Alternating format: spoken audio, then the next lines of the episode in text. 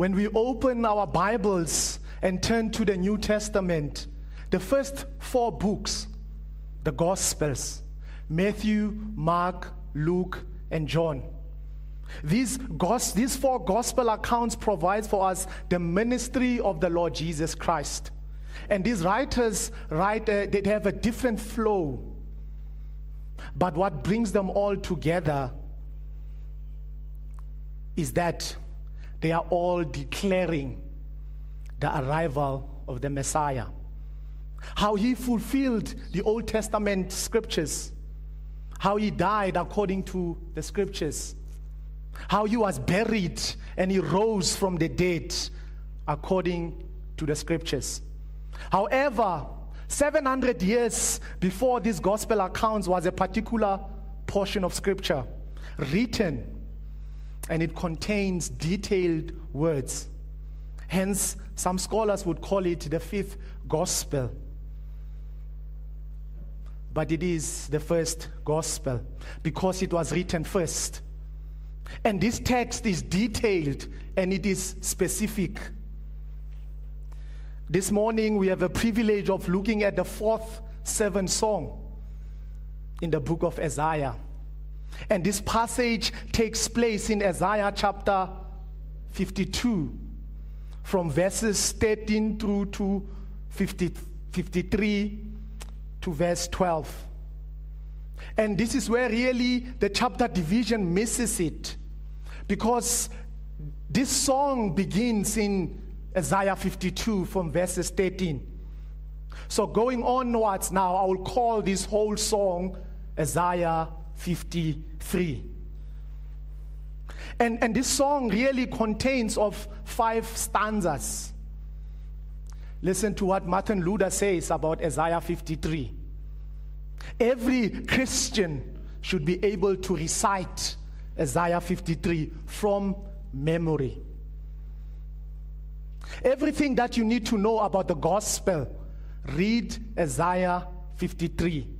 Everything here, from the incarnation to the final exaltation, his arrival, his life, his rejection, his trial, his death, his burial, his resurrection and ascension, and his intercession.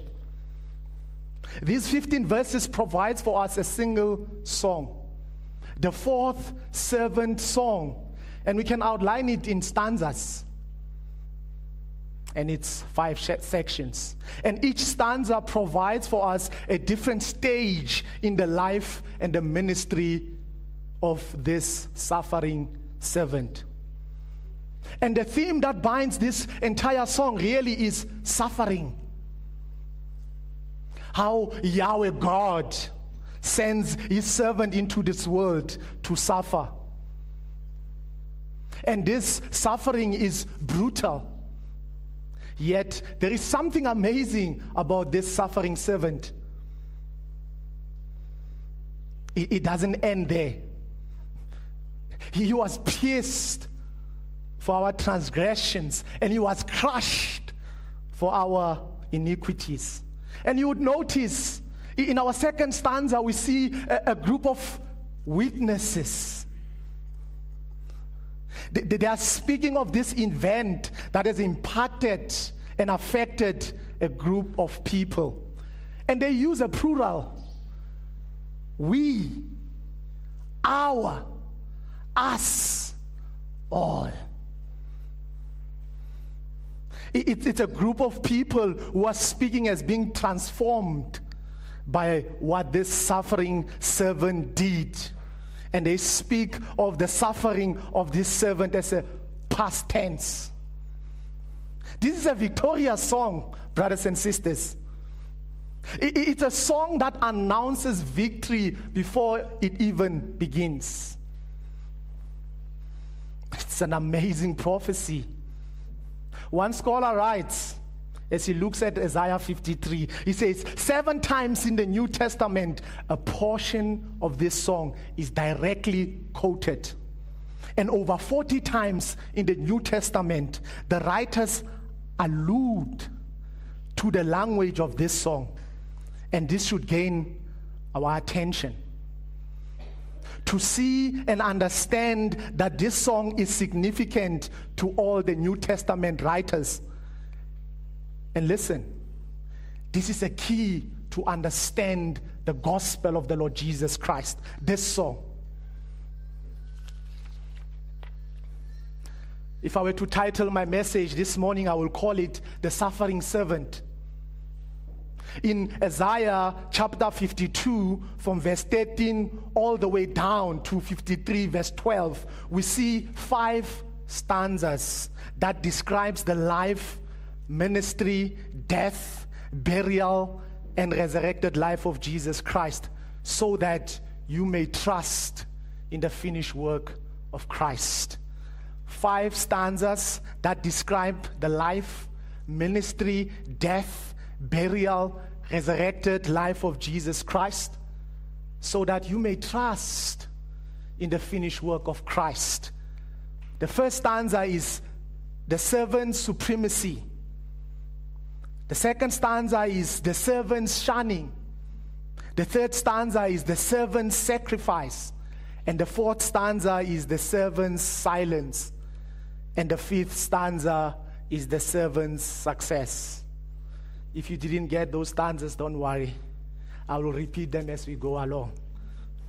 We will be walking through this song together this morning. And what I want you to see, brothers and sisters, is that these prophecies that were prophesied 700 years ago, they were fulfilled in the life of Jesus Christ. Let us look at our first stanza, the servant supremacy, chapter 52, Isaiah 52, verse 13 through 15. And hear the reading of God's word. Behold, my servant will prosper. He will be high and lifted up and great, greatly exalted. Just as many were appalled at you, my people. So his appearance was marred more than any man, and his form more than the sons of men. Thus he will sprinkle many nations. Kings will shut their mouths on account of him. For what had not been told, for what had not been told them, they will see. And what they had not heard, they will understand. Verse 13 through to 15 is the summary of this whole song. This suffering servant, he will be high and lifted up and greatly exalted. He will become a man and he will die and suffer. His ministry really will last forever. And Gentiles will be saved. Notice what verse 13 says. This is Yahweh God speaking. Yahweh God is making an announcement. Behold, my servant will prosper. That's a promise. He will be high and lifted up and greatly exalted. And this language, notice, this language belongs only to Yahweh. This servant is divine. He is God.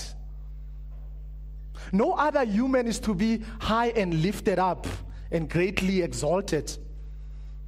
But the servant is. And, and he will prosper. He won't fail his mission. He will be bashed, the servant. His face will be disfigured. Notice verse 14. Just as many were appealed at you, my people, so his appearance was marred more than any man, and his form more than the sons of men. This suffering servant will be brutally beaten. His physical appearance would be marred. He will look horrible. Don't we see these accounts in the Gospels? The second person of the triune God, the Son of God, who is exalted, who is supreme. He came into the world, took on flesh. He was truly God and truly man. Listen to what John says in John chapter 1. In the beginning was the Word, and the Word was with God, and the Word was God. And the Word became flesh and dwelt among us, and we beheld His glory glory as of the only begotten from the Father, full of grace and truth. John chapter 1, verse 14. He will be arrested, he will be hated, he will be stabbed, he will be mocked. The suffering servant will be laughed at. However, verse 15 he will bring cleansing to many nations. And this will go beyond Israel. Notice what verse 15 tells us. Thus, he will sprinkle many nations. Kings will shut their mouths on account of him. For what they had not heard, they will understand.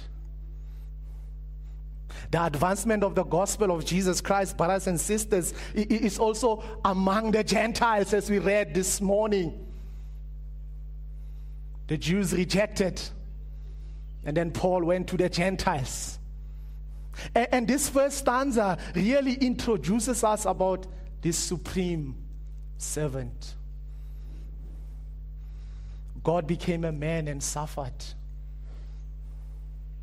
but he has a final victory and exaltation, and he will sprinkle many nations. This is God speaking about his suffering servant, what he will do. It's a wonderful song. This song begins with the end. Let me ask you this question. Is Christ supreme in your life? Christian, don't lose sight. Don't lose sight, believer, of the supremacy of this suffering servant. Do you recognize the supremacy of this servant? The one who is high and lifted up is supreme. You would notice in our second stanza, the voice changes. No longer Yahweh God speaking, but the group of witnesses who look back at what they have missed. They give testimony about this suffering servant, what he has done. Having seen the servant supremacy, let us now consider our second stanza the servants shunning. Isaiah 53, from verses 1 to 3, reads Who has believed our report? And to whom has the arm of Yahweh been revealed? For you grew up before him like a tender shoot, and like a root out of parched ground. He has no stately form or majesty that we should look upon him no appear no appearance that we should desire him. He was despised and forsaken of men a man of sorrow and acquainted with grief. And like one from whom men hide their face he was despised and we did not esteem him some of your translation says, For you grew up before him like a young plant and like a root out of the ground. He had no form or majesty that we should look at him, no beauty that we should desire him. He's something like he can be plucked out.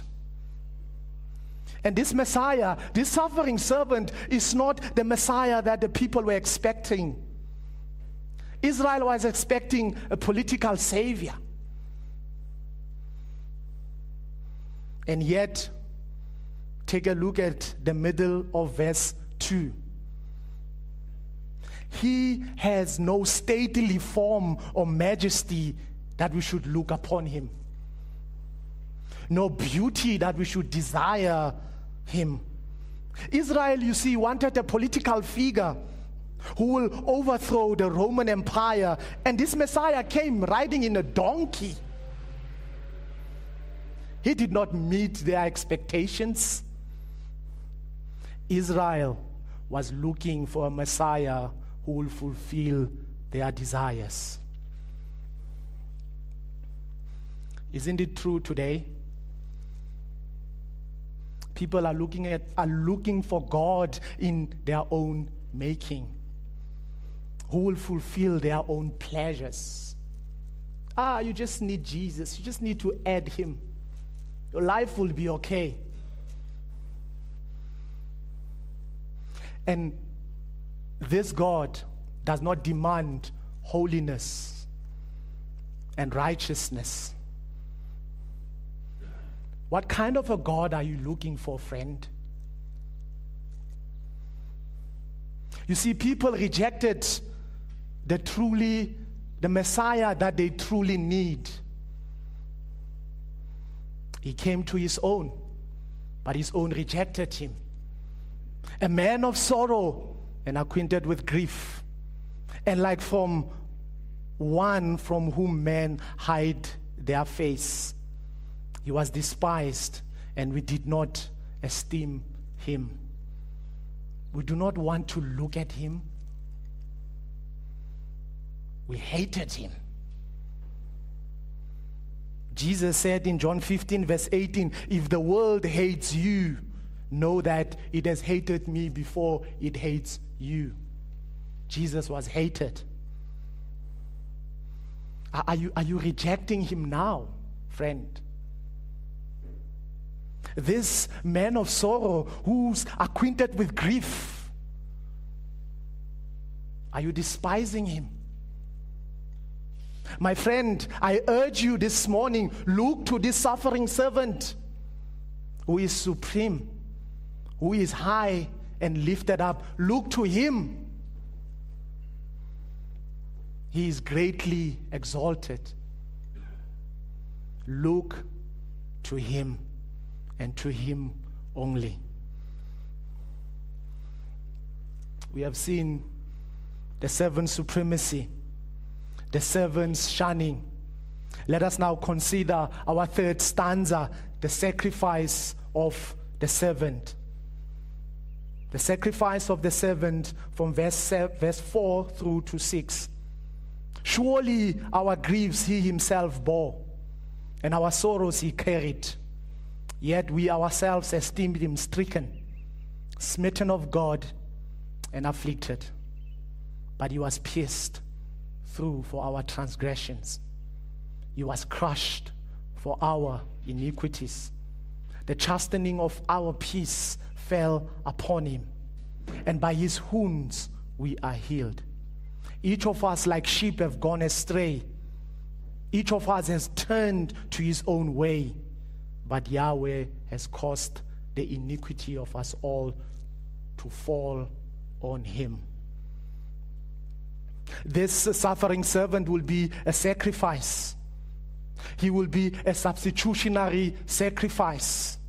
He will take the place for many because all have sinned and fall short of the glory of God. Listen to R.C. Sproul's favorite, famous line, rather. We are not sinners because we sin, but we sin because we are sinners and sin must be dealt with. Why is it necessary for this suffering servant to be a sacrifice for us? Because of our griefs, our sorrows. Listen to what Matthew 8, verse 14 through 17 says. When Jesus came into Peter's home, he saw his mother in law laying in bed sick with a fever. And he touched her hand, and the fever left her. And she got up and began waiting on him. Now, when the evening came, they brought to him many who were demon possessed. And he cast out the spirits with a word, and he healed all who were ill in order to fulfill what was spoken through Isaiah the prophet, saying, He himself took our infirmities and carried away our diseases, our transgressions, our iniquities. All were like sheep have gone astray. Each one has turned his own way. This, my friends, describes every single person sitting here this morning who has not trusted in the finished work of Jesus Christ? Have you placed your faith in this suffering servant? You see, we, we are all sinners and we are separated from God, and our sin deserves punishment and to be condemned for all eternity in hell where we belong because we have sinned against God. Who can deliver us? Who can appease this righteous judge? Who can? The second person of the triune God can. He, he will come into this world to be a sacrifice a penal substitution for our sins. And what really penal substitution means is that Jesus died paying sins penalty in our place. He will be crushed for our iniquities.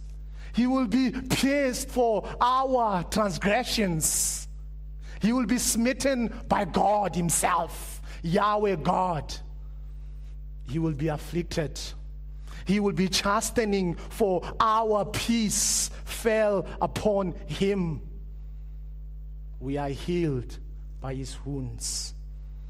This suffering servant who is supreme will be shunned. And not only that, he will lay down his life as a sacrifice. My friend, no amount of good works can atone for your sins? Are you trusting in your abilities? Have you trusted in the finished work of this suffering servant?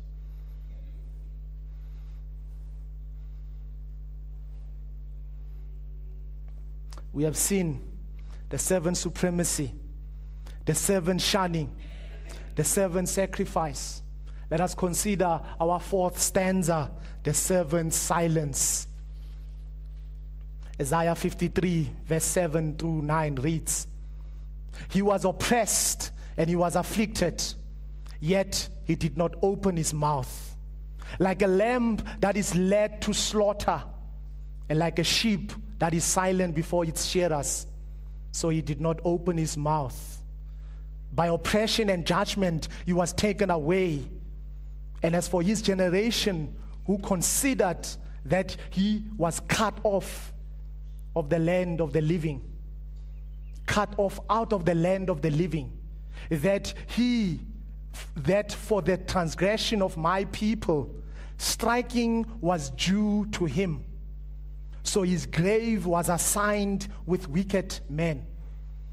Yet he was with a rich man in his death because he had done no violence, nor was there any deceit in his mouth.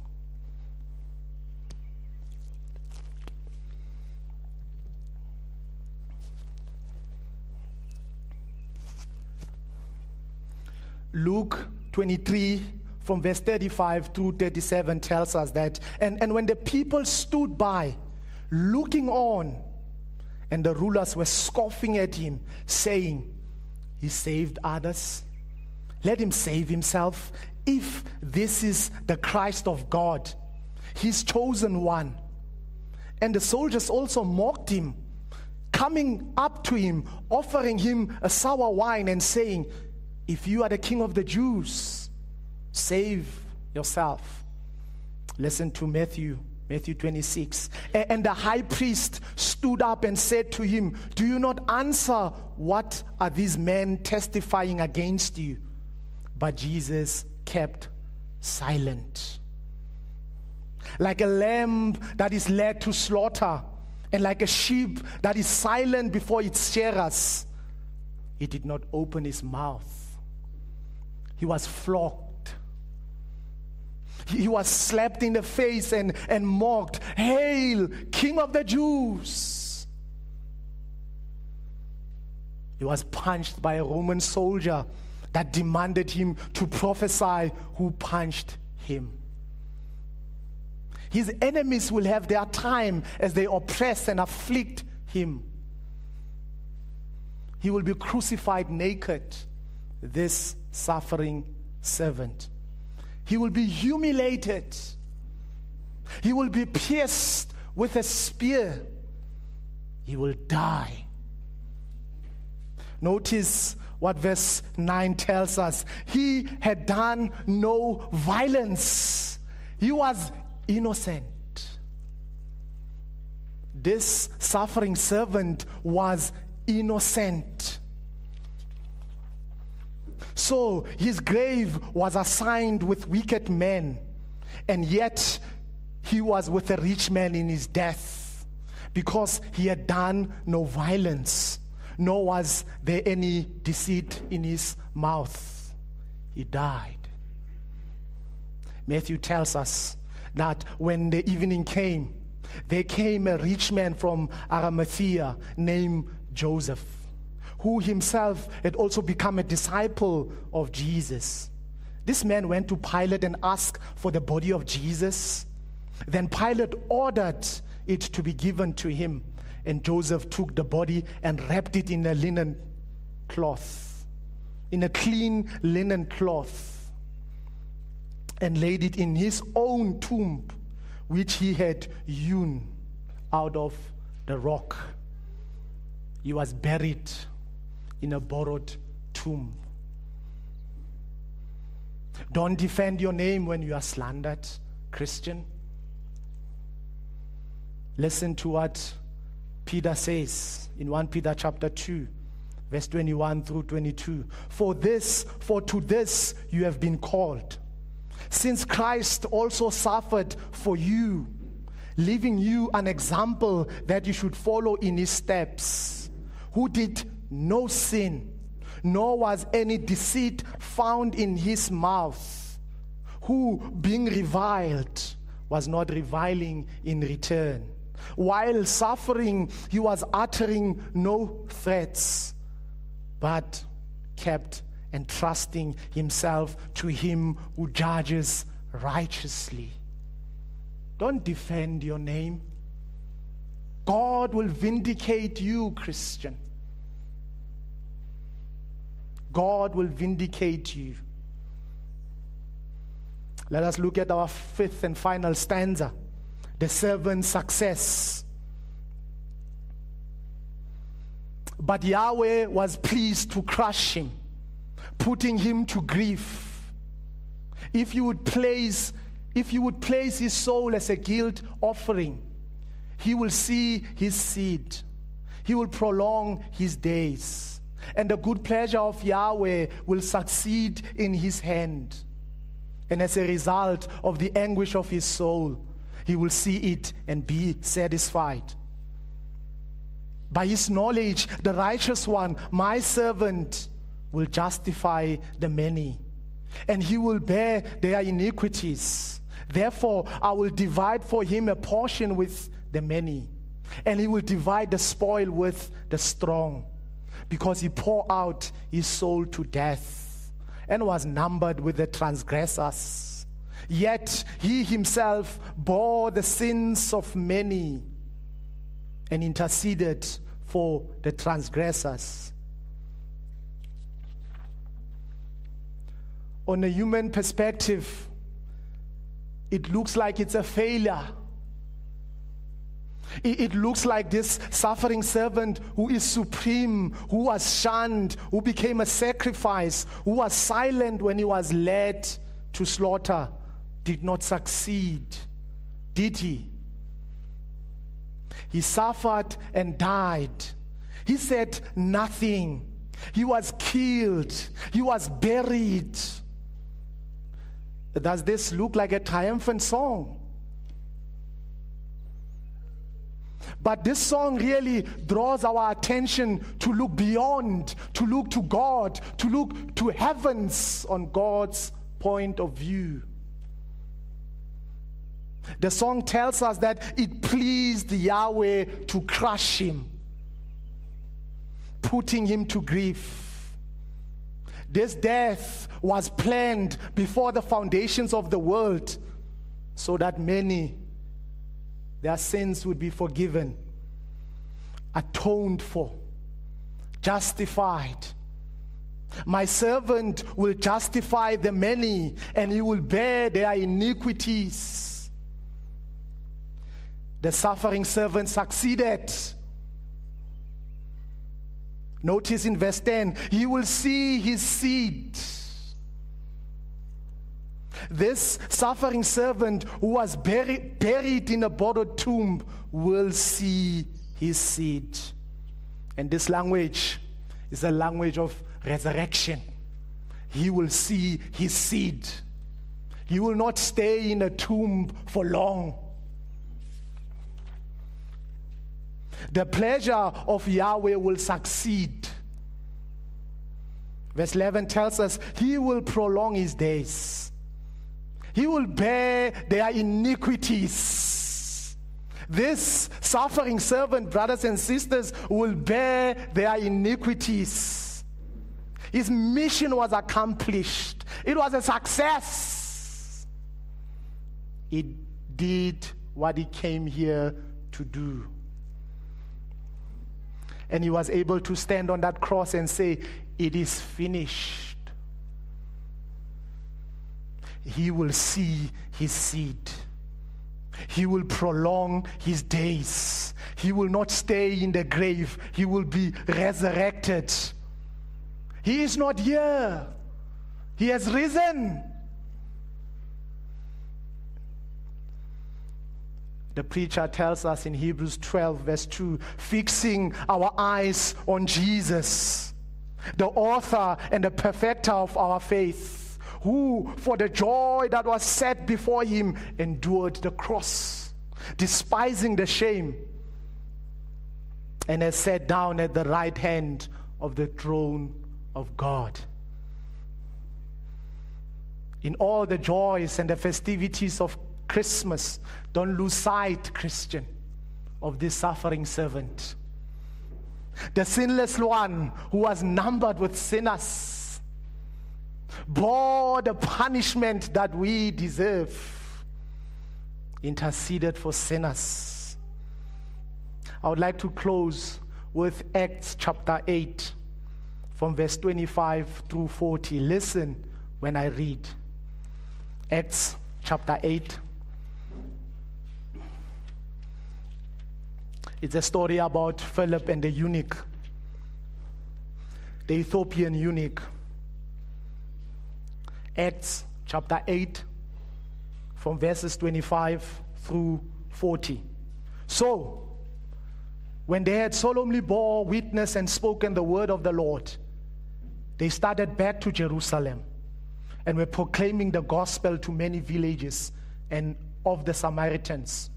But an angel of the Lord spoke to Philip, saying, Rise up and go to the south, and go to south to the road that descends from Jerusalem to Gaza. This is a deserted, this is a desert road. So he rose up and went. And behold, there was an Ethiopian eunuch, a court official of Candace, queen of the Ethiopians, who was in charge of all her treasure. And he had come to Jerusalem to worship. And he was returning and sitting in his chariot and was reading the prophet Isaiah. Then the Spirit said to Philip, Go over and join this chariot. And Philip ran up and heard him reading Isaiah the prophet and said, Do you understand what you are reading?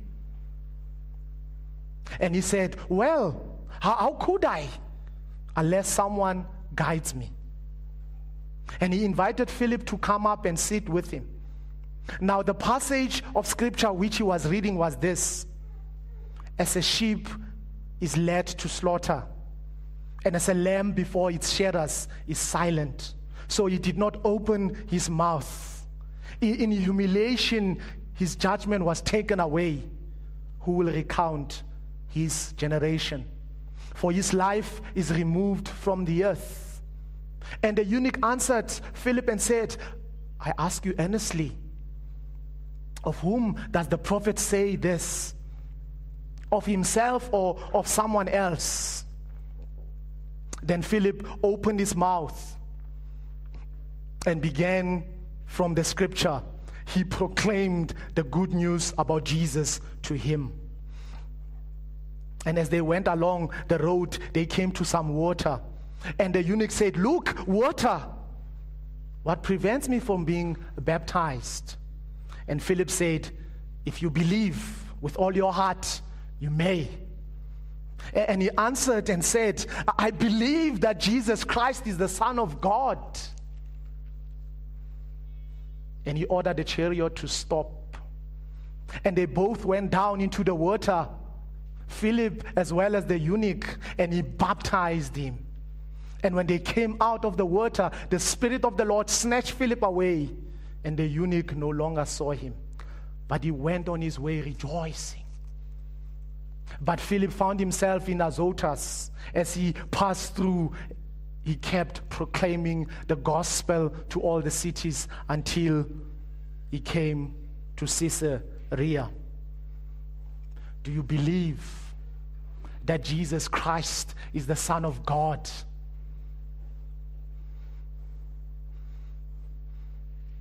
I urge you, unbeliever, if you are here this morning, Turn from your sins, turn to Christ. Turn from your sins. Trust in the finished work of Jesus Christ. Confess your sin. Yes, Lord, I am a sinner. I deserve condemnation. Today, now, Today is the day of salvation. Now, believer, adore him. May you have your gaze upon this suffering servant who is supreme, who was shunned, who, who, was a sacrifice, and was silent as he was led to the slaughter. And it was a success. He did not fail. He appeased the wrath of God that was meant to be poured upon you. Adore Him. Rejoice. Don't lose sight of this suffering servant. Let us come to the Lord in a word of prayer. Our Father in heaven, we thank you for Christ, the eternal Son of God, who enjoyed unity with you for all eternity. But you, God, from all eternity past, decided that your son should come and die on the cross. And he said, Yes, Father, I will do your will. And he came willingly, took upon flesh, a man of sorrow, acquainted with grief. He lived a life that we can never live. He died a death that we deserve. And because of Christ, we are now clothed with his righteousness. Thank you that at, at the right time, at the proper time, Christ died for us. Holy Spirit, thank you so, so much that you were also involved in the work of salvation. You have sealed us We are the inheritance of God. We are sealed with the Holy Spirit. You convict us of sin. You teach us Christ. Thank you, triune God, for being involved in the work of salvation. Oh Lord, we do pray that we may behold Christ, that we may love Christ. In everything that we do, may we gaze upon this suffering servant, that it pleases Yahweh to crush him. And on that cross, there was that great exchange where our sins were imputed on him and his righteousness was imputed on us. And therefore, this morning, we can approach the throne of grace with boldness, not being scared to be consumed by this holy, holy, holy God, but because of Christ. Thank you. Thank you for loving us so much, for sending your Son to die on the cross for us. We pray all these things in dependence of your Son's name. Amen.